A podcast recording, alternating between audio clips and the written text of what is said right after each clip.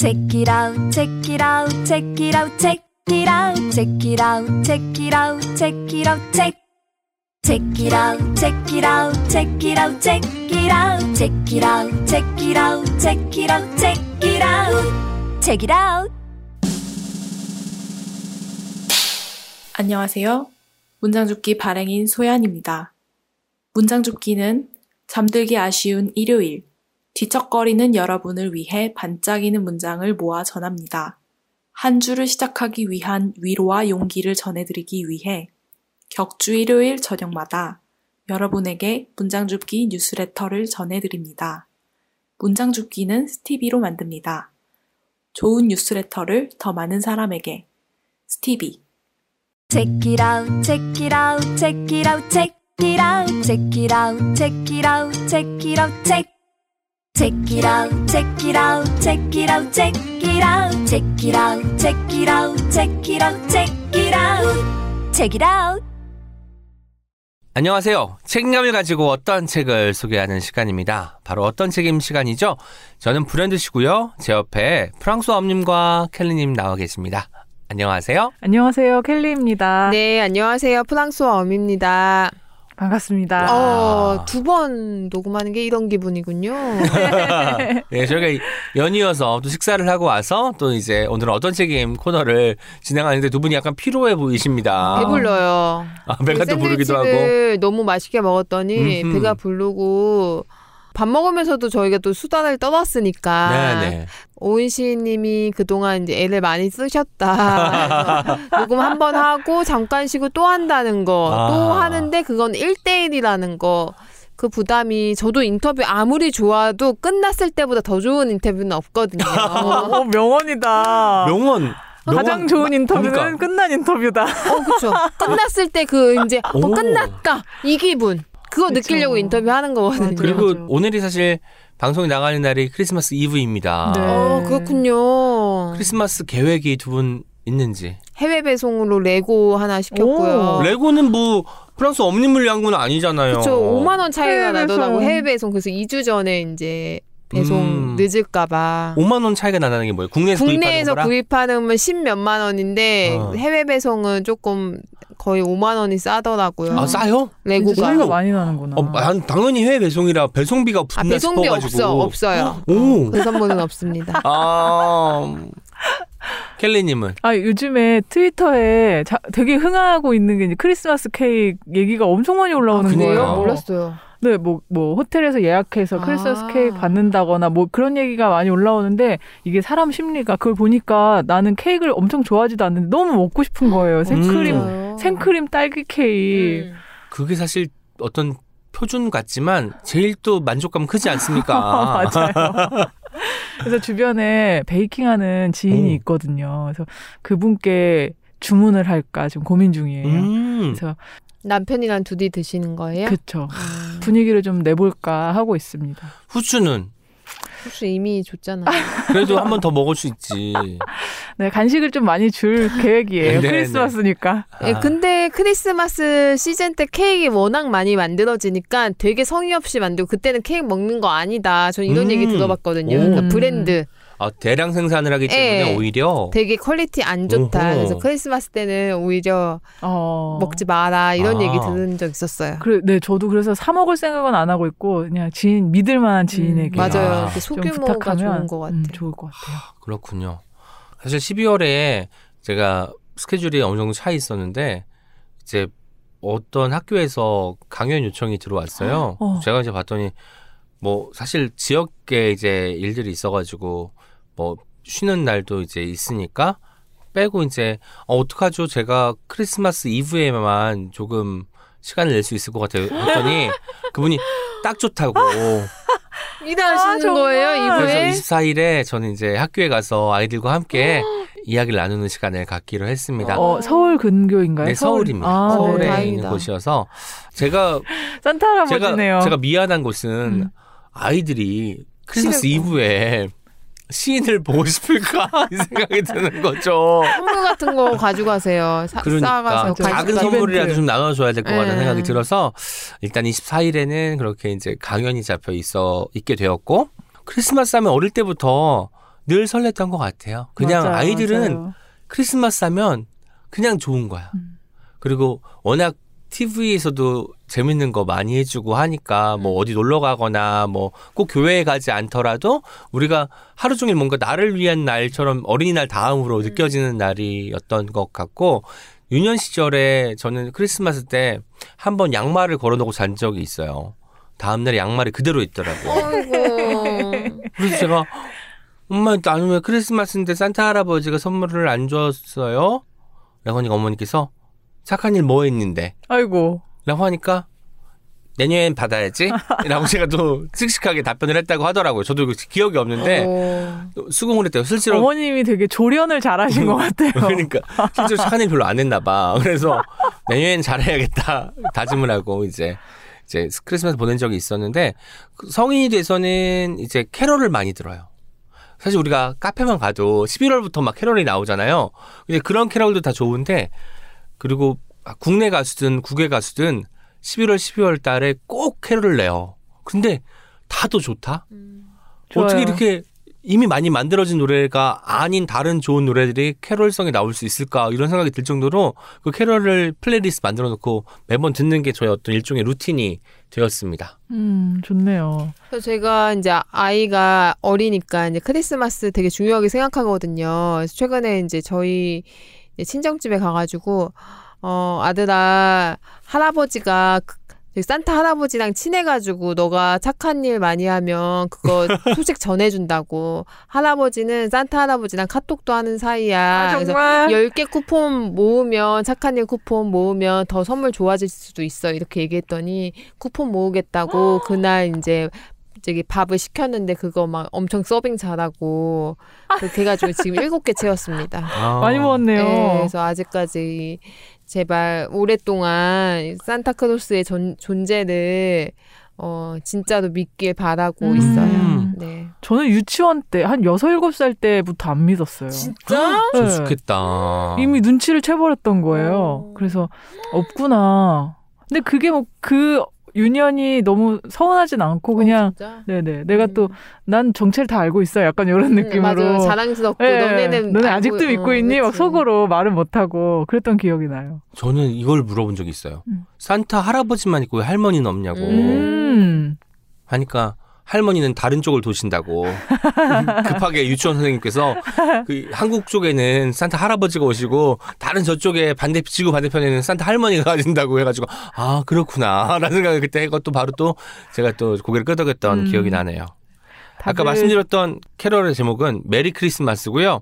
에드 시런과 엘튼 존이 부른 노래인데 이 곡 한번 들어보시면 좋을 것 어, 같아요. 네네 꼭 어, 찾아 들어볼게요. 네, 듣고 싶다. Merry Christmas입니다, 여러분. 네, Merry Christmas. 음. 행복한 성탄절 되세요. 크리스마스 이브인데 뭐 아까 계획으로 이야기했지만 오늘 그러면 뭐 크리스마스에 읽으면 좋을 책 이런 거 하면 약간 빤하잖아요. 네. 크리스마스 때는 좀 독서 안 해도 되지. 안 해도 되죠. 안 해도 되지. 좀 이제 쉬어도 되죠. 네. 그렇지. 좋은 사람들하고 도란도란 이야기 나누면서 뭐 시간 보내도 되는데 그래서 다른 주제를 준비해 왔잖아요, 음. 저희가. 저희한테... 저희한테 1년에 한 번씩은 하는 것 같은데. 저희한테도 약간 선물 주는 느낌으로 자유 주제. 음, 내. 마음대로 가져온 책을. 근데 내 마음대로 가져온 책이 주제지만 뭔가 마지막 방송에 2021년의 마지막 어떤 책임에 책을 가져오니까 마음가짐은 올해의 책 중에 한 권을 가져가야 될 것 같다라는 생각이 들었는데 두 분은 어떠셨어요? 맞아요. 되게 고르게 되더라고요, 이상하게. 그쵸. 어, 되게 대막을 장식하는 음, 네, 그런 책을 소개하고 싶다. 막 그런 고민했던 것 같아요. 우리 푸엄님도 여러 번 책을 바꾸셨다고 제가 얘기를 들었는데 항상 자주 바꾸니까. 근데 저는 올해 책을 가지고 오진 않았고요. 그냥 약간 감정에 충실하게 가끔 저는 이제 두 분이 책 소개해주면 좋긴 좋지만 아 저 정도는 솔직히 좀 저 정도로 좋을 까지 좋지는 않을 것 같은데 이런 오. 생각을 다른 사람이 책 추천하는 글들 읽을 거나 그럴 때 추천사를 읽을 때 아, 뭐, 이 정도는 아닌데, 솔직히 약간 이럴 때 있거든요.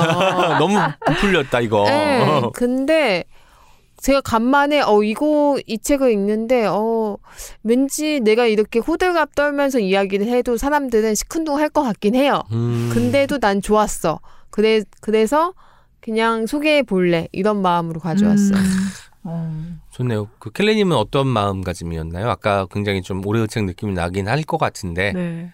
아, 제가 어제도, 어제 연말결산 특집 방송에서도 잠깐 말씀드렸는데, 저의 올해 독서 관심사가 이제 내가 몰랐던 이야기를 좀 음. 자세히 알고 싶다는 것이었던 것 네네네. 같아요. 같은 맥락에서, 어, 이거는 정말 내가 몰랐는데, 내가 잘 알려고 노력하지 않았었는데, 라고 생각이 들더라고요. 그래서 그런 책을 좀 제대로 읽어보자. 음. 와. 마음으로 가지고 왔어요. 그 독서의 그 저변이 확대되는 여러 가지 방식이 있겠지만 어떤 장르나 우리가 그 서지 번호 같은 것이 음, 있잖아요. 네. 어떤 문학이나 뭐 인문학이나 이런 쪽에 기웃거리는 사람이 뭐 천문학에 간다거나 하는 경우는 별로 없는데 이렇게 새로운 영역의 책들을 한 권 한 권 읽다 보면은 아 내가 실은 이쪽에 더 끌리는 사람이었구나 음. 나를 발견하는 시간이 찾아오더라고요. 맞아요. 막 헬레님이 요새 그런 그 과정에 있는 것이 아닌가 싶습니다. 네.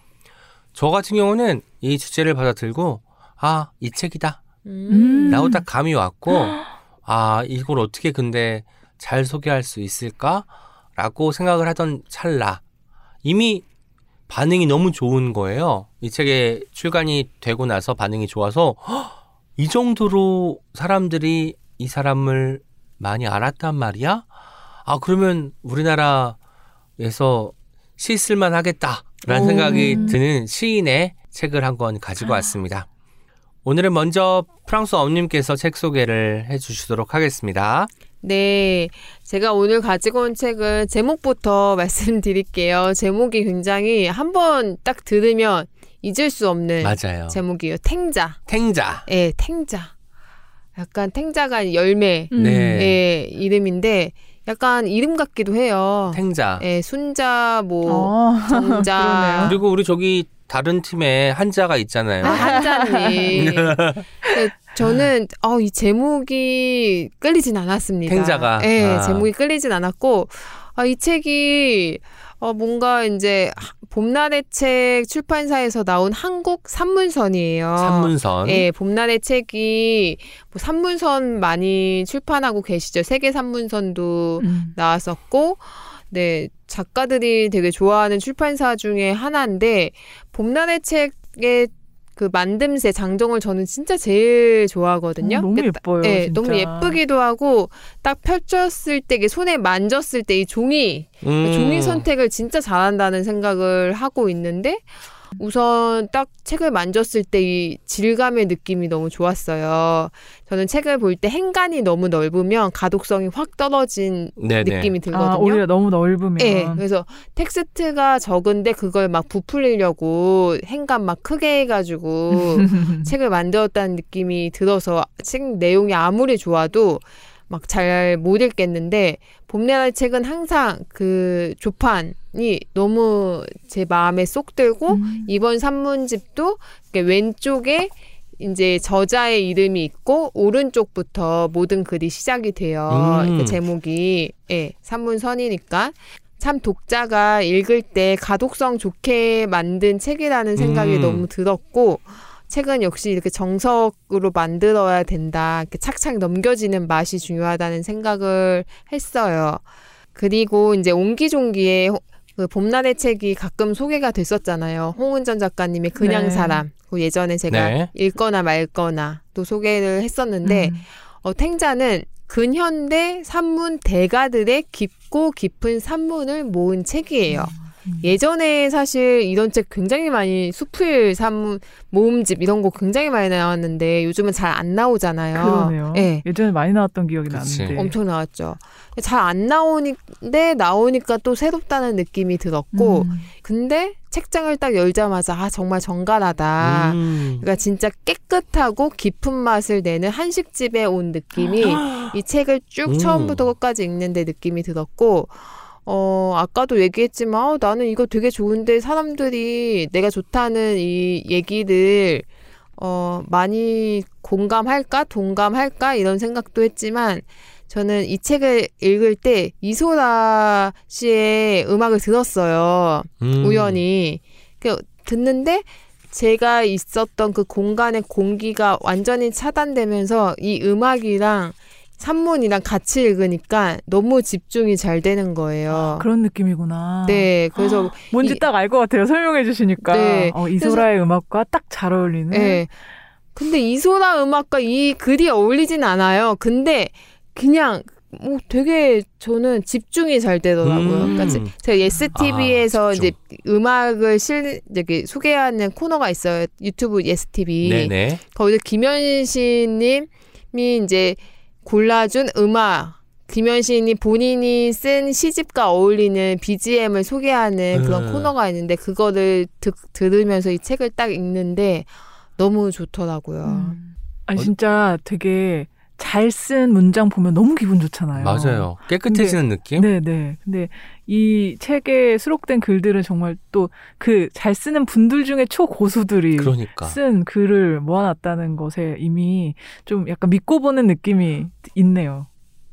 뒷표지에 이제 작가님들 이름이 써 있는데 이 성함을 하나하나 보니까 정말 다 무림의 고수들이 네. 점점이 박혀 있는 것 같은 느낌이 듭니다. 네. 저는 특별히 좋았던 산문이 김서령 작가님의 사과라는 작품이었어요. 네네. 도입부를 조금 읽어볼게요. 사과라는 주제로 아 이런 산문을 쓸 수 있구나라는 생각을 했었는데요. 나는 행복한 사람이지만 언제나 똑같은 뉘앙스도 행복한 건 아니다. 행복하다는 걸 느끼지 못하는 순간도 많다. 희망이 없다고 지금껏 잘못 살아왔다고 곁에 손 내밀 사람 아무도 없다고 착각하는 날도 종종 있다. 그럴 때 나는 자신이 얼마나 행복한지를 스스로에게 일깨워줘야 할 필요와 의무를 느낀다. 음, 그런 날 꺼내는 비장의 카드가 있다. 직접 처방한 묘약인데 도마뱀의 눈물, 소금 뿌린 로즈마리, 밀랍과 복숭아 씨 같은 까다로운 재료가 필요한 건 절대 아니다. 외려 아주 간단하다. 그렇지만 효능은 즉각적이고 강력하다. 그건 사과 하나를 껍질째 와사삭 깨물어 먹는 일이다. 네. 껍질째가 중요한 것 같아. 네. 그러면서 이 사과를 어떻게 깨무느냐, 어떤 사과를 골라야 하냐, 아, 어떻게 손으로 집어야 하나, 이런 이야기들이 이 산문에 펼쳐지거든요. 그니까 그 아까 와사삭 깨물어 먹을 때까지의 여정이 담긴 산문이로군요. 네. 저는 갑자기 뭐 도마뱀 눈물 막 이래서 뭔 소리지? 뭐 마법을 하시나 마법을 하시나 싶어가지고. 어, 아, 네. 너무 멋진 글이네요. 근데 이게 사과라는 제목인데 첫 문장이 저는 딱 빠졌거든요. 음. 나는 행복한 사람이지만 언제나 똑같은 뉘앙스도 행복한 건 아니다라고 오. 생각하면서 내가 행복을 느낄 수 있는 그 사과를 먹는 방법을 소개한 글인데 저는 굉장히 인상적이더라고요. 아니 사실 사과에 대해서 쓸 수 있는 방식의 글들이 여러 개가 있을 건데 이런 정 이런 식으로의 전개는 또 처음이네요. 음, 그러니까. 뭔가 이미 다 나왔다고 생각했는데 안 나온 게 있었어. 네. 그래서 이런 글들이 많아요. 예전에 이제 요즘에는 되게 정확하고 현실적이고 음. 딱 팩트만 얘기하는 그런 에세이들이 많다면 예전에는 정말 작은 소재 가지고 음. 되게 풍부한 문장을 쓰고 어 정말 사소한 풍경 가지고 썼던 글들이 많았던 것 같은데 네. 오랜만에 이렇게 약간은 옛날스러운 산문을 보는데 또 은근한 맛이 있더라고요. 음. 이 이제 역근이가 박미경 선생님이세요. 박미경 작가님은 예전에 섬이라는 책을 쓰신 작가님이신데 역근이의 말이 책 뒷장에 나와 있는데 이 글도 되게 좋습니다. 제가 조금 음. 읽어볼게요. 이 글을 읽으면 아마 불현듯님이 아 맞아 이런 생각 하실 것 같거든요. 음. 읽어볼게요. 네. 작가들은 소설을 쓰는 소설가, 시를 쓰는 시인입니다. 산문이 맨 앞을 수식하지 않습니다. 화가, 사진가 등 다른 예술 분야의 작가들도 마찬가지입니다. 이 산문들은 그들이 일로서 애써 쌓아 올린 것이 아니라 살면서 자연스럽게 내뱉어진 날숨과 같습니다. 예술의 집안 위에 구축된 것이 아니라 일상의 토양 위에서 피어난 것들에 가깝습니다. 그런데도 이 짧은 산문들은 어떤 소중한 것들에 반응하는 우리의 감각을 일깨웁니다. 오직 탱자만이 낼 수 있는 향기와 진초록 가시울 안에 매달린 샛노란 열매의 뚜렷한 보색, 음. 다슬기의 꼬리 끝까지 딸려 나오게 하는 예각으로 세상의 현상과 사물을 보고 만지고 냄새 맡고 느끼는 우리 내부의 돌기들을 부르르 일어서게 합니다.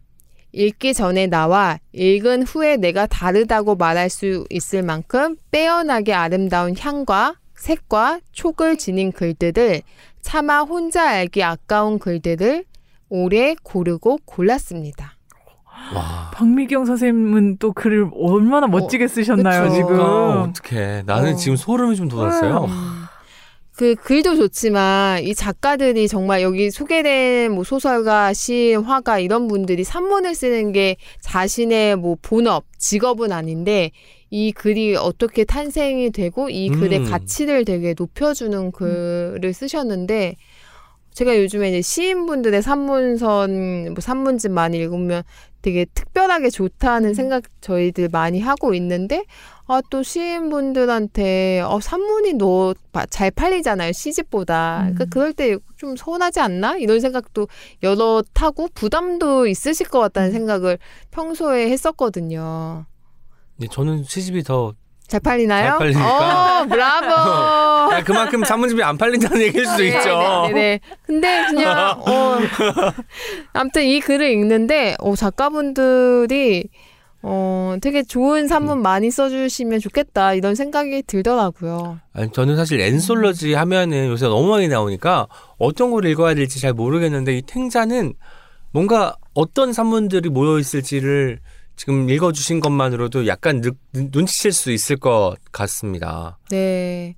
그래서 이 처음과 끝, 뭐, 역근이의 말을 읽는데, 아, 이 책을 만드는 사람의 그 엄청난 정성스러움, 신중함이 음, 그냥 책 첫 장부터 되게 느껴졌고, 어, 이 탱자라는 글자가 초록색인데, 첫 장을 열면 초록색도 종이가 나오는데, 이 컬러가 너무너무 딱 맞아요. 음. 이 초록이 탱자나무 색깔 같아요. 음. 탱자 그 가시가 막 많이 달려 있고 열매는 물론 이제 노란색에 이제 가까워지지만 이런 이거보다 좀 더 진초록 같기도 하지만 탱자 나무의 색깔로 아마 저 초록색을 뽑은 것 같고 음. 뭐 하얀색 위에 있으니까 더 도드라지기도 하고 정말 심플하게 네. 잘 만든 책이다. 물론 이제 푸엄님은 제목을 그렇게 여전히 아쉬워하시지만 아, 여전히 아쉬워하는 건 아니에요. 지금은 어. 이 마지막에 역근이의 말에 왜 탱자라고 음. 했는지가 나오잖아요. 네. 그거를 어, 읽고선 보니까 이해가 됐고, 탱자가 귀엽고, 오히려 탱자 아니고 되게 어려운 제목이었으면 음,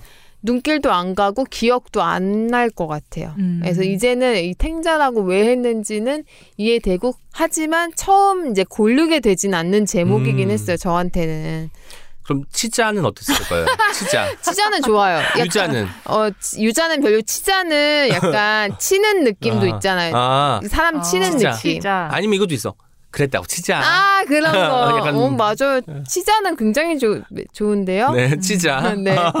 그래서 저는 이 책을 되게, 어, 사실 내가 막 좋아하는 글은 예전에는 아니었는데, 음. 오랜만에 약간 정말 정수 같은 음. 글을 보는 느낌도 들었고, 음. 이게 책 가격이 굉장히 저렴해요. 12,000원이에요. 오. 요즘 드물게 드물죠. 음. 요즘에 아무리 뭐 맞아요. 얇아도 13,000원부터 시작이 되는데 12,000원인 걸 보고선 왠지 그냥 출판사에서 아, 독자들을 배려하는 느낌이 아니었을까. 이 책이 조금 더 대중적으로 좀 손쉽게 가다울 수 있기를 원하는 마음으로 이 낮은 가격을 넣으신 게 아닐까 싶은 음. 생각도 저는 들어서 그냥 저는 가끔 어떤 책 볼 때 내용이 막 좋은 것도 그렇지만 그냥 아 독자들을 되게 생각하고 만든 책이다라고 생각이 들 때 되게 되게 고맙고 그렇거든요 출판사 관계자분들께 예전에도 어떤 책이 편집이 너무 예, 잘 되고 조판이 너무 훌륭하게 돼서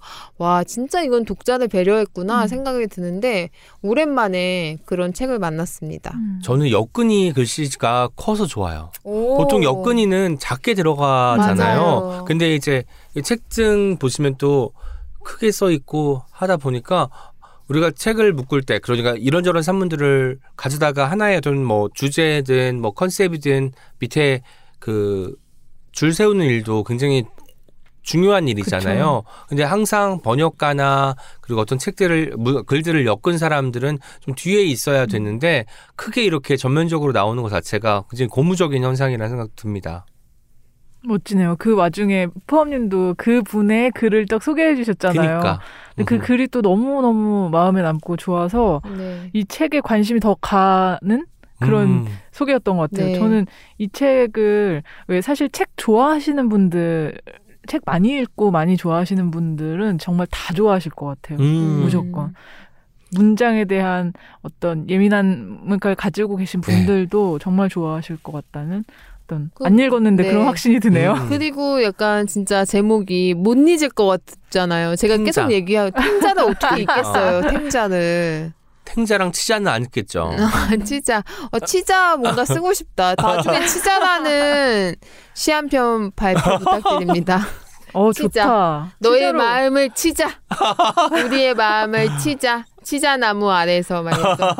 아니면 뭐 치자 단무지로 아, 김밥 싼 얘기 하시거나. 스우파 나가실 것 같아. 이렇게 하시는 거 보니까 곧 이제 프엄님을 스우파에서 모실 수 있을 것 같습니다, 여러분. 스우파는 랩이 아니고 춤인데요. 네 뭐지? 쇼미더머니? 아, 쇼미더머니. 쇼미더머니 는 제가 안 봅니다. 네, 네. 스우파는 열심히 보는데 네. 다음은 우리 켈리님께서 책을 소개해 주실 차례인데요. 네. 어떤 책 가지고 오셨나요? 제가 오늘 가지고 온 책은 힐튼 호텔 옆 쪽방촌 이야기입니다. 아, 네. 제목이 정말 반대되는 그쵸. 그렇죠. 단어. 힐튼 호텔과 예. 쪽방촌. 그 서울역 그 남대문 근처에 있는 서울 힐튼 호텔 아마 아실 거예요. 네. 근데 그 인근을 음. 예전에는 빛이 되게 잘 드는 곳이라고 해서 양동이라고 불렀대요. 그, 그런 양동에는 이제 한국 전쟁 이후에 전쟁을 피해서 이동한 전쟁 난민분들이 판잣집을 짓고 모여 살았는데 이 빛 잘 들었던 양동이 지금은 이 힐튼 호텔을 비롯한 엄청나게 큰 빌딩들에 가려서 거의 뭐 찰나의 빛만 잠깐 지나가는 하루 중 음. 뭐 그런 곳으로 어, 바뀌었다고 하고요. 그 그늘 아래에 쪽방촌이 지금은 있습니다. 아마 아시는 분들도 계실 네, 것 네. 같아요. 그곳이 이제 재개발이 2019년인가에 확정이 되면서 쪽방촌 거주민들이 이제 쫓겨날 위험에 지금 처해 있는 겁니다. 지금 일어나는 일이고요. 이 책은 양동 쪽방촌 거주민 8명 그리고 그곳에서 활동하는 이제 활동가 2명의 구술사를 기록한 책이에요. 2020년 10월부터 2021년 11월까지 어. 네, 바로 직전까지 인터뷰를 음. 했고요. 이들의 구술사가 소개가 되고 그 바로 뒤에는 인터뷰를 하신 분들의 후기가 같이 기록된 그런 구성이에요. 우선 양동 쪽방촌 역사를 잠깐 보면요. 아까 제가 난민들이 이제 판잣집 짓고 살던 곳이라고 설명드렸잖아요. 그러다가 1979년에 서울시가 이제 힐튼 호텔 건축 허가를 내는 거예요. 음. 네네. 그래서 거기에서 600명의 세입자가 쫓겨납니다. 딱 그 소설 난자이가 쏘아올린 작은 음. 공이 딱 떠오르는 음. 그런 장면인데 그러다가 이곳이 쪽방촌으로 불리게 된 게 IMF 1998년 이후예요. 이 시기를 지나면 왜 홈리스들이 굉장히 급증을 하고 다 서울역에 모이잖아요. 그래서 그 기존에 원래 양동에 있던 무허가 하숙촌들이 쪽방이 된 거죠. 여기에 그 홈리스 분들이나 그런 분들도 다 일용직 노동자로 하루 벌어서 하루 방세 내서 음. 하루 이제 거기에서 머물다가 또 떠나고 뭐 이런 식으로 주거 취약층 분들이 그나마 몸을 붙이던 곳인데요. 이게 이제 몇 년 전부터 재개발 얘기 때문에 분위기가 확 변한 거죠. 음. 건물주들이 나타난 거예요.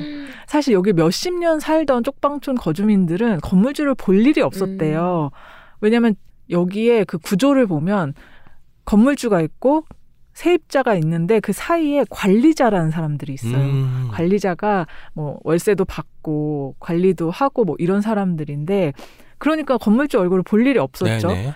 근데 이제 재개발 된다고 하니까 이 건물주들이 건물을 팔고 싶잖아요. 음. 비싼 돈에 이제 팔 수가 있으니까 세입자들한테 자꾸 이제 나가라고 하는 거예요. 그 이유가 사람이 안 사는 빈집 상태로 개발이 시작이 돼야지만 주거 이전비도 안 내도 되고 음.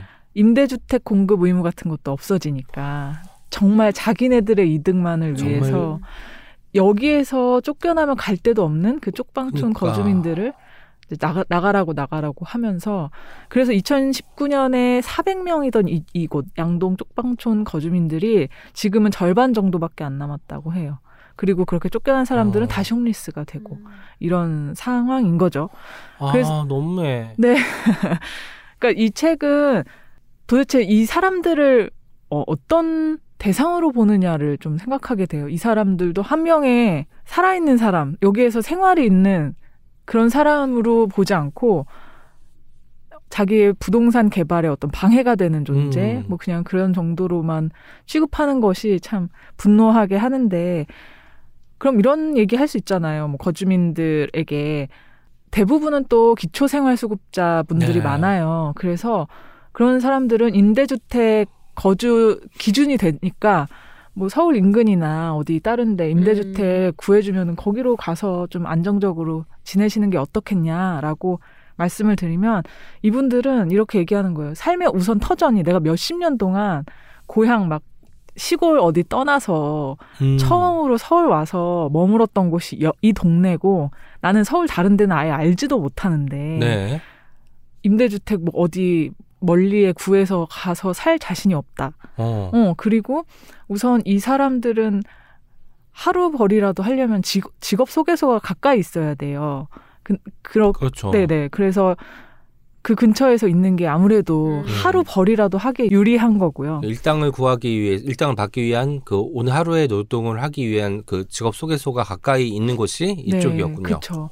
사실 막 서울 중심에 사는 거 다 좋지 누구나 좋지 이렇게 생각하시는 분들 혹시 있을까봐 설명을 드리는 건데 또 이 양동이 속해 있는 중구청 네. 중구구청에서는 65세 이상에게 어르신 수당이라고 해서 10만 원을 더 드린대요. 그게 다른 지자체에는 없는 어, 수당인 건데 이게 크죠 이분들한테는. 네. 기초생활수급기가 아, 거기 살아야지. 네, 70 얼마를 받는데 음. 이 쪽방촌 월세가 얼마인지 아세요?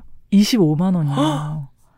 그러면 한 달에 75만 원, 70 얼마에서 25만 원 빼면 그 남은 돈으로 거- 겨우겨우 한 달을 버티는 건데 여기에 이제 그 10만 원 더 나오는 게 너무. 중요하죠. 중요하잖아요. 그리고 그나마 이 양동 쪽방촌이 그나마는 좀 많이 알려져서 음. 여기에는 뭐 급식소라든지 아. 도시락 배달이라든지 이런 복지 서비스가 좀 있는 편이에요. 네. 그래서 그 월세 내고 나면 남는 돈에서 사실 식비는 세이브가 되는 거죠. 음. 근데 만약에 막 어디 시골이나 다른 데로 가면 그거 다 다시 부담이 그러니까. 되는 거잖아요. 그러니까 이분들은 여기에서 최대한 있는 게 제일 좋다라고 음. 얘기를 하시는 거죠. 그거는 막 나, 내가 서울 중심에서 살고 싶어 서울의 인프라를 누리겠어 이런 거랑 완전히 차원이 다른. 생계를 위한 거니까. 네네 그런 이야기인 거죠. 그리고 또 이런 수급자분들의 경우에 의료급여를 받을 수가 있는데 이렇게 평생 또 막 홈리스로도 살다가 쪽방촌에 살다가 온갖 노동을 하면서 가난하게 사셨기 때문에 다들 그렇게 어디가 아프세요. 음, 그래서. 이제 병원을 가야 음. 되는데 기초생활수급자의 의료급여에는 그러니까 국립의료원 같은 그런 병원에만 갈 수가 있는 거죠. 음. 그러니까 일반 다른 병원을 못 가요. 음. 근데 이제 그나마 그런 데 가려면 양동이 이동하기도 가까우니까. 좋고. 음. 거동이 불편하니까 만약에 멀면 진짜 가기가 힘든 거거든요. 막 맞아요. 다리도 안 좋은데 음. 막 그렇게 가기가. 그래서 양동에서는 택시 타고 가면은 뭐 택시비도 많이 안 나오는데 음. 좀만 멀어지면 이제 택시비 부담이 훨씬 커지는 거고 뭐 이런 되게 구체적이고 실질적인 그런 위협이 있는 거죠. 이 책을 기획하고 기록한 홈리스 행동이란 단체의 사무실에 이런 문구가 적혀 있대요. 나는 게으름뱅이가 아닙니다. 가난은 가족의 책임이 아닙니다. 이 말을 저는 꼭 기억해야 될 것 같은데요. 책을 보면은 다들 진짜 평생 각종 노동을 해온 분들인데 평생 그렇게 노동을 했지만 안정적인 노동의 기회는 없었던 거죠. 음. 그냥 정말 단기간 노동이나 그마저도 부당 대우를 받고 음. 임금도 떼어 먹고 뭐 이런 삶을 계속 살았던 거예요. 음. 막 사기도 당하고. 음. 그래서 이분들한테 막 함부로 아 열심히 돈 모아서 음. 집 구하시지 이런 음. 이런 수 얘기는. 할 수 없는 네. 거죠. 인상적이었던 게 한 분이 이런 얘기를 하세요. 쪽방촌에서 지내시는 분이 네. 어, 쪽방촌 거주민 분인데요. 어느 순간 노숙자가 돼 있더라고. 음. 나도 모르게 노숙자라는 게 되더라고. 음. 내가 나도 지나가면서 노숙하시는 사람들을 저, 저 사람들은 어쩌다가 노숙을 하게 됐지라고 생각했었는데 음. 정신을 차려보니까 자기가 그러고 있었더라는 네네. 거예요. 도대체 노숙자들이 왜 노숙을 하지 하는지 몰랐는데 내가 갑자기 그러니까 이게 갑자기 어떤 사회 안정망 바깥으로 떨어져 나가는 상황이 누구에게나 올 수 있잖아요. 근데 그 상황에서 이들이 다시 어 안정적인 음. 삶으로 복귀할 수 있도록 하는 음. 안전망이 전혀 없었 없는 것이고 그것은 2021년 지금 현재에도 진행 중이라는 게 음. 너무너무 비극적인 음. 거죠. 영등포에도 쪽박촌 있고 저도 이제 서울역 네. 주변에서 되게 오랫동안 그 아르바이트 했었어요. 아, 그러니까 새벽에 이제 그 큰 회사에 이제 뉴스 클리핑 하는 음. 아르바이트를 대학교 대학교 졸업하고 좀 했었는데 새벽에 7시까지 회사를 가야 됐었거든요. 네, 네. 겨울에 이제 겨울에 버스를 타고 서울역에서 내려서 그 노숙인들 있는 그 거리를 지나쳐서 음, 음. 가는데 그때 뭐 10년 전 10년도 훨씬 전인데도 그때도 진짜 많았고 맞아요. 그때 사실 서울역 주변에 되게 이제 화려한 그런 빌딩도 그러니까. 많잖아요. 네.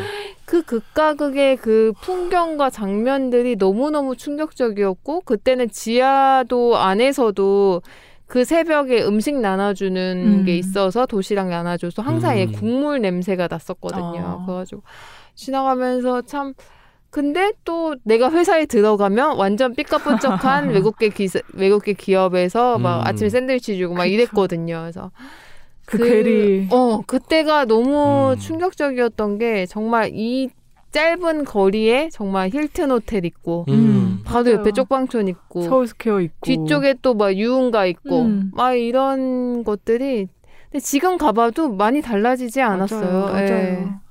제가 예전에 노숙인 분들하고도 뭐 이런저런 이야기하고 강연을 한 적이 있었는데 노숙인 분들하고 이제 한 분 한 분 이야기를 나눌 시간이 있어서 이야기를 할 시- 기회가 있어서 이런저런 이야기를 듣는데 아까 켈리님께서 그 책을 읽어주시고 말씀하신 거 어쩌다 보니 여기 음. 와 있더라라는 말씀이 제일 많더라고요. 물론 그 중에는 무리하게 사업을 이제 하시다가 어느 순간 그 사업이 잘 안 돼서 뭔가 가족들과 헤어지고 본인만 이제 밖에 나와서 생활을 하신 분도 계시고 어떤 분은 이제 그냥 공무원 생활을 하시다가 맞아요. 어느 순간 갑자기 모든 게 다 싫어져서 한동안 식음을 전폐하고 음. 지내다가 어느 순간 길 밖에 나앉아 있는 자기 자신을 발견했다는 거예요. 그래서 우리는 뭔가 노숙인들을 볼 때 특히 기성세대 분들이 뭐 무능하다부터 시작해서 그러니까. 생활하려고 노력하지도 않는다 같은 말을 하지만 그 어쩌다 보니 어느 한순간에 그렇게 되어버리고 마는 인생에 대해서 한 번쯤 헤아려 보셨으면 좋겠다는 말씀도 덧붙여 봅니다. 그리고 그렇게 어쩌다 보니 그런 상황에 놓이게 된 삶이 있다고 하면 계속 그 삶이 이어지지 않게 하는 게 이 사회의 목표잖아요. 그 리고 우리의 의무이기도 할, 네네. 할 텐데 그런 사람들이 10년 전에도 20년 전에도 몇십 년 전에도 그리고 지금도 이렇게 있다는 게 아, 너무 비극적인 것 같고요. 진짜 푸엄님께서 말씀하셨던 것처럼 그 화려한 서울역의 한복판에 그런 음. 분들이 음. 있다는 게 그리고 지금 그런 분들이 그나마도 내 집이다라고 하고 몸붙일 수 있는 공간이 재개발로 없어질 위험에 처해 있다는 게 이, 그리고 그 재개발이 이분들은 전혀 고려하지 않고 진행되고 있다는 네, 게 네. 정말 비극이고 너무 끔찍한 일인 거죠. 음. 그 당시에 제가 또 뭐 어떤 행사를 하면서 노숙인분들과 이제 대화를 하고 이제 참여비를 드려야 되는데 음, 이제 이게 나라에서 지원을 받아서 운영한 사업이었기 때문에 증빙 같은 걸 해야 되잖아요.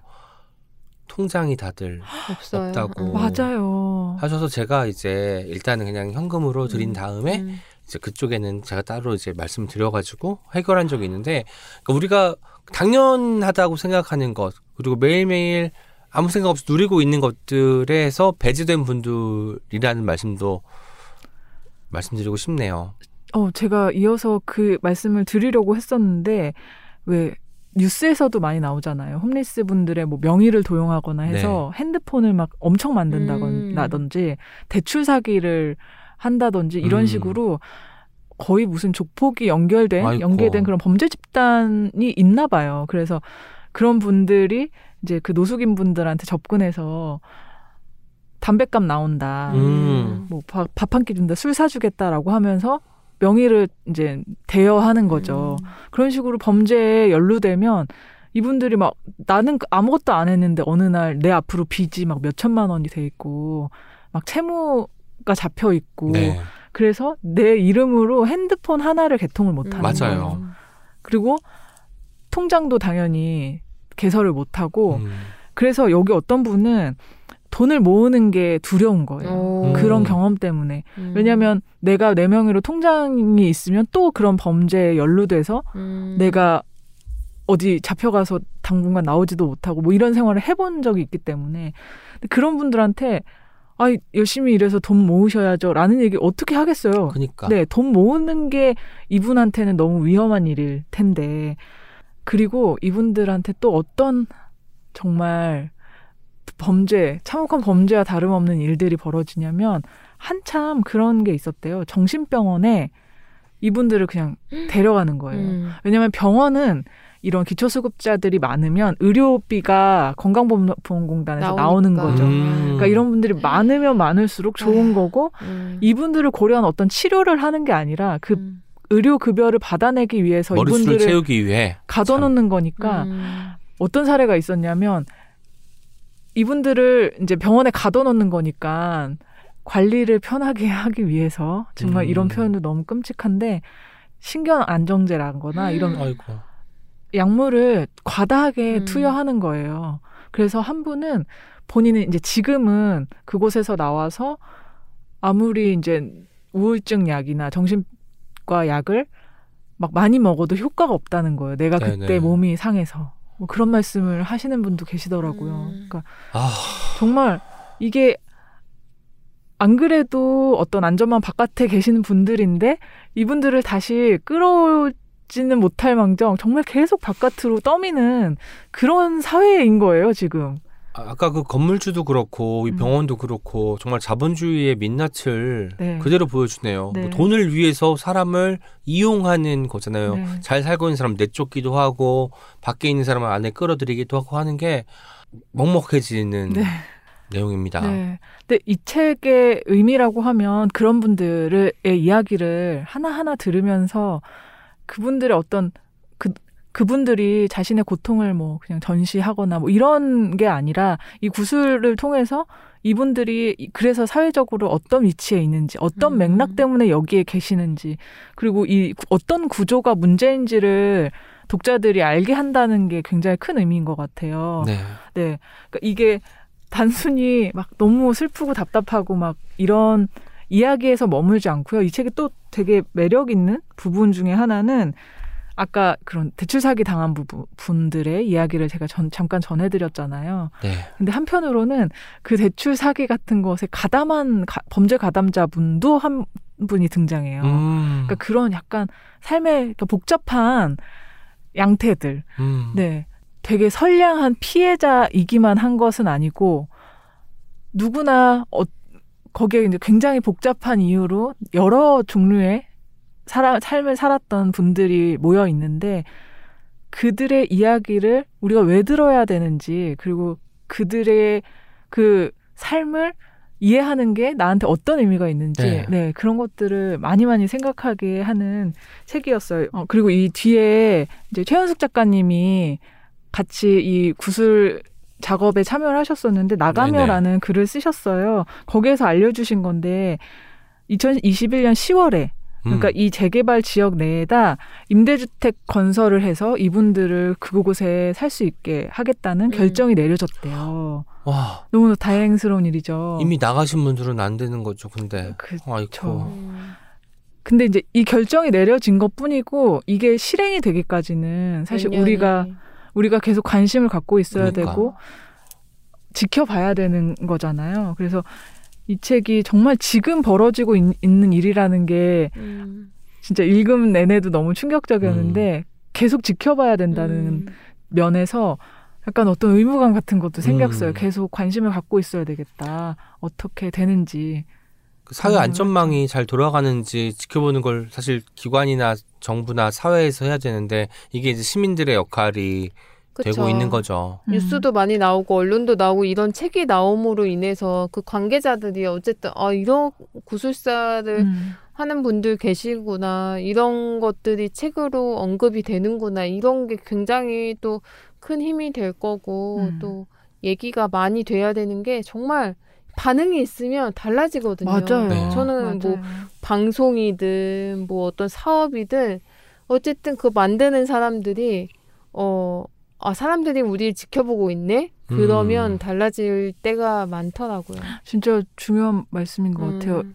그래서 나는 어디에다 시선을 둘 것인가, 어떤 목소리를 더 귀 기울여 들을 것인가도 생각하게 되는데, 사실 솔직히 말하면 저는 이 쪽방촌 이야기를 부동산 뉴스에서 먼저 아- 알았어요. 음. 저도 기억이 나는데 이제 거기가 서울 완전 무슨 노른자 땅에 재개발이 결정났다. 너무 잘된 음. 일이다. 부동산 호재다. 뭐 이런 뉴스를 먼저 봤었거든요.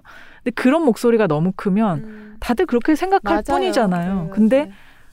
이어서 저는 이런 책을 만났고 여기에 사는 사- 본- 분들이 어떤 자기만의 자기 일생의 역사를 가지고 이곳에 자신의 의미를 만들고 있는지를 이렇게 들여다보니까 이제 거기를 그렇게 볼 수는 없거든요. 그러니까 그런 이야기를 음. 어, 만들고 귀 기울이고 이런 거는 진짜 중요한 것 같아요. 네. 아이고 갑자기 음, 좀 처지는 것 같은데 제가 어쨌든 크리스마스 이브에 방송되는 오늘 어떤 책임의 마지막 책을 소개하려고 합니다. 마음대로 가져온 책인데 저는 마음 가는 대로 음. 가지고 온 책이라고 말씀드릴 수 있을 것 같아요. 얼마 전에 최승자 시인의 첫 산문집이 복간되었습니다. 그런데 개정 증보판이에요. 처음에 나왔던 것보다 두께가 있게 되었는데 최승자 시인 두 분 알고 계셨죠? 그렇죠. 그럼요. 어, 네. 최승자 시인의 뭐 존재는 뭐 시집을 안 읽어 보셨더라도 다들 아실 거예요. 왜냐하면 한국 현대 시인사에서 시인들 중에 아주 아주 중요한 시인이고 뭐 지금 데뷔하는 사람들 뭐 10년 전, 20년 전에 데뷔했던 사람들이 다 영향받은 음. 작가라고 말씀드릴 수 있을 겁니다. 1952년도에 그 충남 연기에서 태어나셨고요. 고려대학교 동문과에서 수학하셨다고 합니다. 그리고 1979년도에 문학과 지성을 통해 등단을 하셨는데 이 해에 또 한 명의 대단한 시인이 문학과 지성을 통해서 데뷔합니다. 바로 책이라우스에 나오셨던 김혜순. 김혜순 시인이 79년도에 네. 똑같이 물론 이게 상반기 하반기가 있었으면 뭐 다를 수는 있긴 하겠지만 연도는 같다는 거. 같은 해에 등단하신지는 몰랐네요. 김혜순 세승자가 같은 그 해에 해에 무슨 일이. 있었던 정말 것인가. 우리나라 그러니까요. 한국 문학 사에 정말 중요한 해였군요. 이거 시험 문제 내기 좋겠네요. 그래서 당연히 뭐 다들 아시겠지만 첫 번째 시집인 음. 이 시대의 사랑으로 음. 많은 사람들에게 사랑을 받았고 이 책에는 이제 세승자 시인의 산문들이 연도별로 정리되어서 수록되어 있는데 뭐 산문도 뭐 지면이 뭐 있어야 쓰는 것이니 어쩌면 뭐 연도가 좀 차이가 있을 수도 있고 뭐 분량도 차이가 있을 수 있지만 기본적으로 모두 아 최승자가 쓴 게 확실하다 이 느낌이 드는 글들로 가득 차 있습니다. 이 책을 제가 복간이라고 말씀드렸는데 1989년도에 처음 출간이 됐어요. 그 당시에는 책세상이란 출판사에서 출간이 되었는데 32년 만에 음. 다시 나오는 거죠. 와. 그때는 3부까지 구성이 되어 있었고 25편의 산문이 실려 있었다면 이번에는 3부에다가 1995년부터 2013년까지 쓰인 산문을 음. 더 추가해서 4부로 만들어졌으니까 최승자의 1970년대부터 최승자의 2010년대까지를 아우를 수 있는 그 책이라고도 볼 수 있겠습니다. 이 책의 첫 글은 다시 젊음이라는 열차를 이에요. 그리고 첫 문단부터 너무 최승자인 거예요. 저 첫 문단 읽어드릴게요. 20대 중간쯤의 나이에 벌써 쓸쓸함을 한다.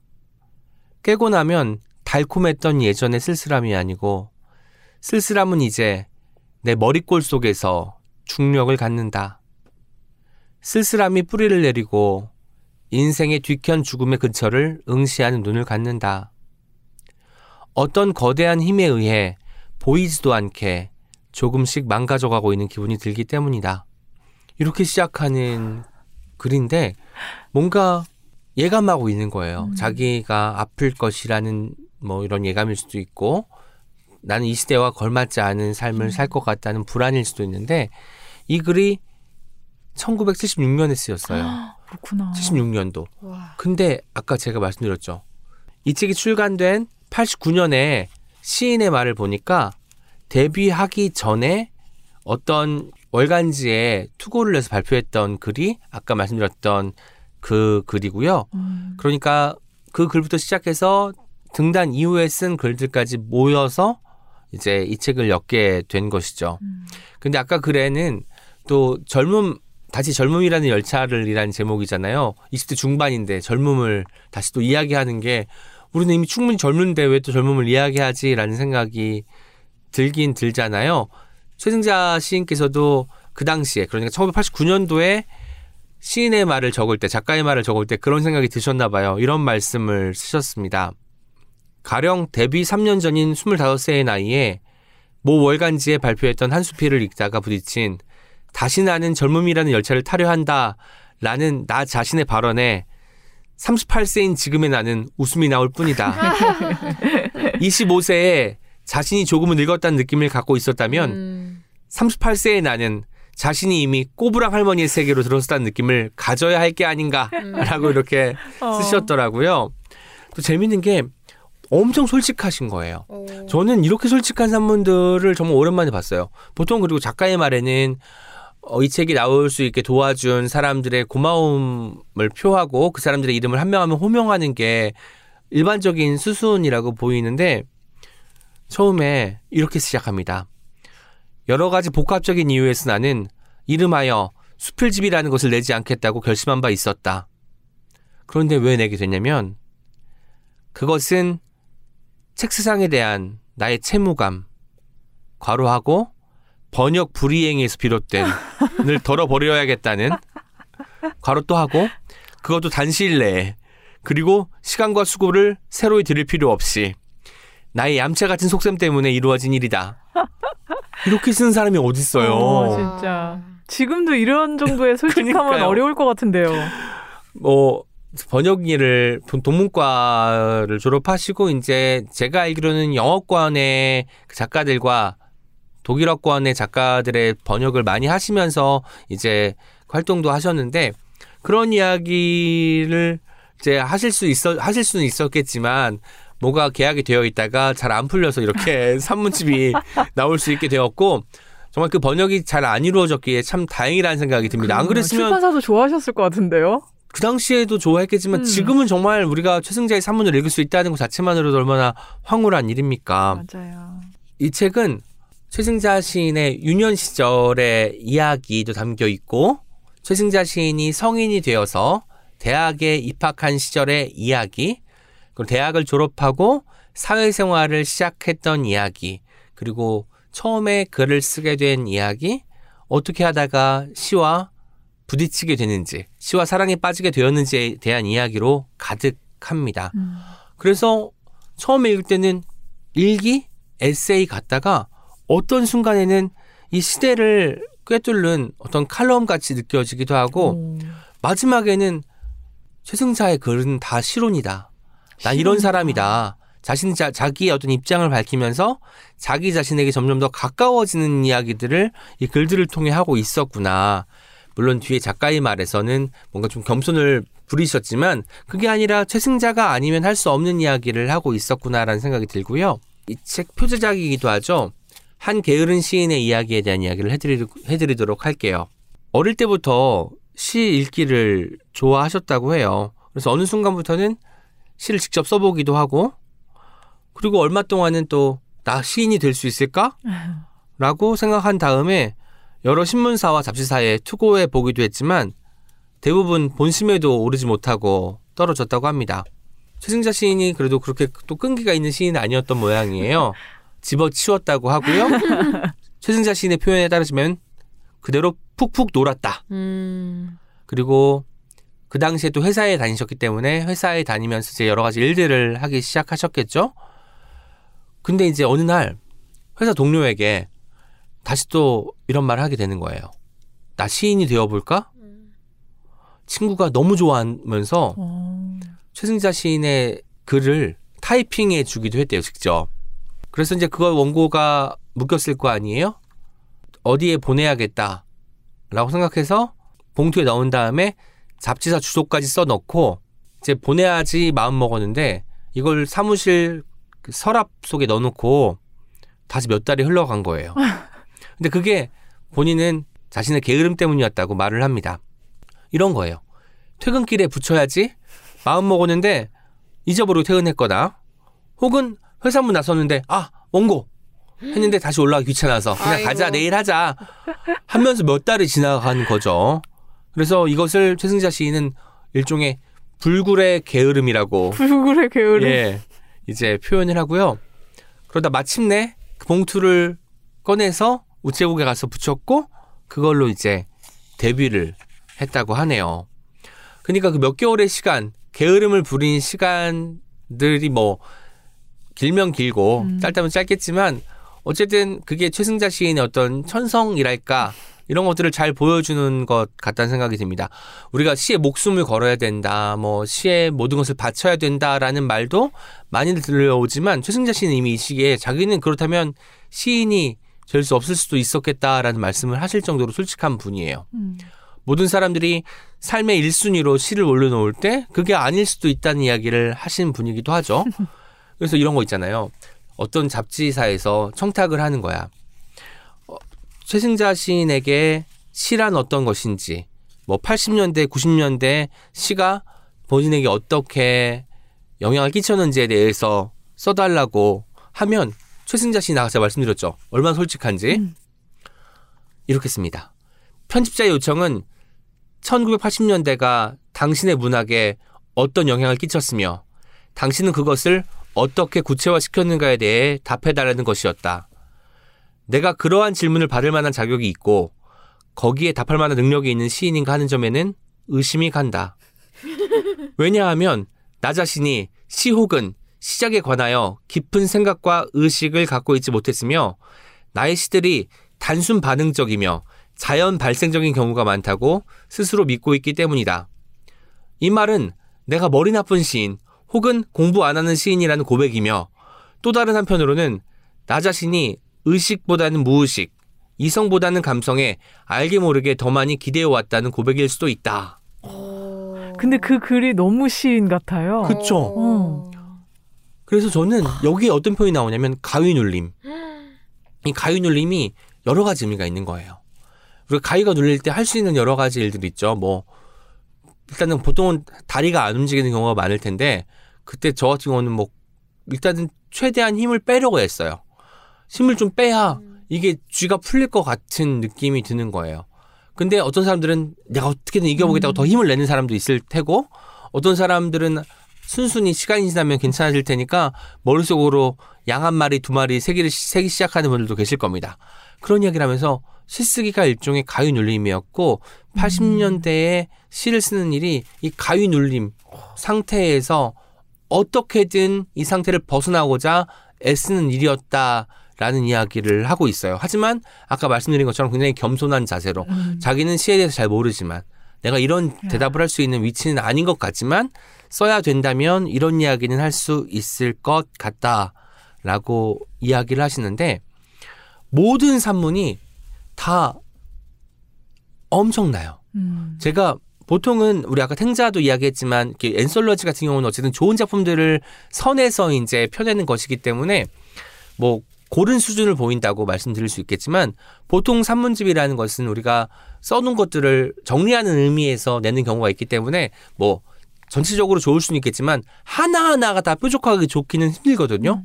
근데 하나하나가 다 뾰족뾰족하게 좋은 거예요. 그래서 어떻게 이렇게 쓸 수 있었을까 생각해 보니까 산문을 많이 안 쓰셨기 때문에 한 번 쓸 때마다 그렇게 굉장히 별이 이어진 어떤 아, 그 감성으로 쓰지 않았을까라는 생각이 듭니다. 많이 안 쓰셔서. 어, 그게 중요한 것 같아요. 그 다작을 하게 되면 아무래도 했던 이야기를 또 하게 되고 그리고 자기가 이제 알고 있는 것에 좀 기대어서 많이들 쓰게 되는데 뭐 가끔 가다가 쓰게 되면 아까처럼 큰 질문, 내가 답할 수 없는 질문이라고 하더라도 거기에 대한 나만의 답변을 할 수도 있을 것 같다라는 생각이 드는 거죠. 그래서 이 책을 읽으면서 뭔가 나도 원고 청탁을 좀 덜 덜 받아야 되지 않을까. 왜냐면 그래야 뭔가 새로운 어떤 방식의 글이 나올 수 있을 것 같다는 생각이 들기도 했었습니다. 사실 그 읽어주신 부분만 봐도 아까 솔직함이라고 표현하셨는데 그것은 최승자 시인의 산문에 대한 어떤 엄격함인 것 같기도 해요. 내가 꾸며서 음. 거짓말을 하지 않는다. 솔직하게 나는 이런 생각이다라고 음. 산문에다가 쓰시는 거니까. 그쵸. 글 중에 재밌는 것만 하나 더 소개하도록 할게요. 호칭에 관하여라는 에세이가 있는데 이 호칭에 관하여는 1985년도에 쓰인 에세이인데 최초로 충격받은 순간이 대학에 가 들어갔을 때 과의 한 교수님께서 최승자 시인을 미스 최라고 어. 불렀다는 거예요. 그래서 그 호칭이 너무 생경해서 어. 충격적이다. 어 그리고 뭔가 어떤 일종의 혐오감을 처음 느꼈다고 고백을 하고 그러나 그것도 잠시 미스, 아가씨 이런 말 많이 쓰잖아요. 이거에 좀 익숙해졌다고 해요. 그런데 이제 얼마 뒤에 나이가 먹기 시작하니까 과일 가게 아저씨나 채소 가게 아주머니가 아가씨인지 아줌마인지 이런 이렇게 애매한 표현을 쓸 때 있잖아요. 이런 짧은 과도기를 지났고 결국 이제 확고한 아줌마의 시대로 접어들었다고 고백을 합니다. 그래서 나는 그 호칭을 수락하기로 했다. 그래, 난 아줌마다. 아저씨 없는 아줌마다. 음. 이렇게 이렇게 충격을 받은 호칭들에 대한 이야기를 하는데 최승자 시인이 가장 큰 충격을 받은 호칭이 뭐냐면 선생님이었대요. 어. 자기한테 선생님이라고 네. 부르는 게 어, 언제나 선생님이라고 불러야 하는 입장이었는데 음. 어느 날 갑자기 선생님이라고 불리는 거예요. 편집자 분들이 이제 첫 시집을 내고 나니까 선생님 하니까 너무 당황스럽고 내가 이- 선생님이라고 불러도 되나 또다시 자기 반성. 승자 씨는 늘 자기 반성을 하는 시인이더라고요. 나를 돌아보고 내가 이렇게 대우를 받아도 되느냐 이런 이야기가 나한테 들려도 되느냐 이런 것들을 고민하는 사람이더라고요. 그래서 실제로는 우리가 생활에서는 내가 받지 못한 것에 대한 어떤 억울함 같은 것을 호소하는 사람이었다가 선생님으로부터 선생님이라고 불리면서부터 내가 그동안 마땅히 받았어야 했지만 받지 못했던 것들에 대해 떠올리는 대신에 내가 무엇을 해야 이 호칭이 부끄럽지 않을 수 있을까를 고민하기 시작했다는 거예요. 그리고 어느 순간에는 또 선생님이라는 호칭도 많이 들었을 테니까 이것도 이제 습관이 되어서 어느새 몸에 달라붙게 되었고 이런 상 이런 자기 자신이 조금 부끄럽다는 이야기로 글이 음. 이제 좀 마무리가 되고 있습니다. 어떤 게 편안해지면 편안한 호칭은 뭐 좋은 것일 수도 있겠지만 약간의 부끄러움을 거기에 기저에 담고 쓰일 수 있잖아요. 그런 것들에 대한 이야기가 있었고요. 뵌 적 있어요? 없습니다. 오. 최승자 시인께서는 아시겠지만 지금 병원에 계세요.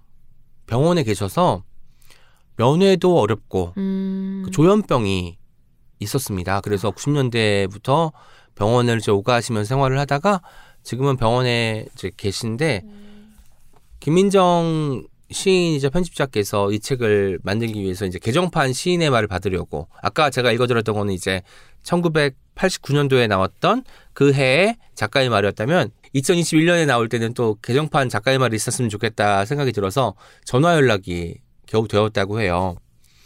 그때 이렇게 말씀을 해주셨다고 합니다. 오래 묵혀두었던 산문집을 출판하게 되었다. 오랜 세월이 지난 것 같다. 지나간 시간을 생각하자니 웃음이 쿵 난다. 웃을 일인가? 그만 쓰자. 음. 어. 이게 어. 보통 내공이 아니고 사실 이제 뭐 물론 이제 선 선생님께서 실제로 그런 이야기를 하고 싶으셔서 했을 수도 있겠지만 오랫 동안 뭐 그게 책으로 나왔을지 나오지 않았을지는 모르겠지만 글과 말들을 품고 계셨잖아요. 음. 그러다 보니 정작 이렇게 시인의 말에 내 굳이 많은 말들을 쏟아낼 필요가 있을까라고 이제 생각을 하셨던 것 같아요. 그래서 이렇게 문장이 마무리가 되고요.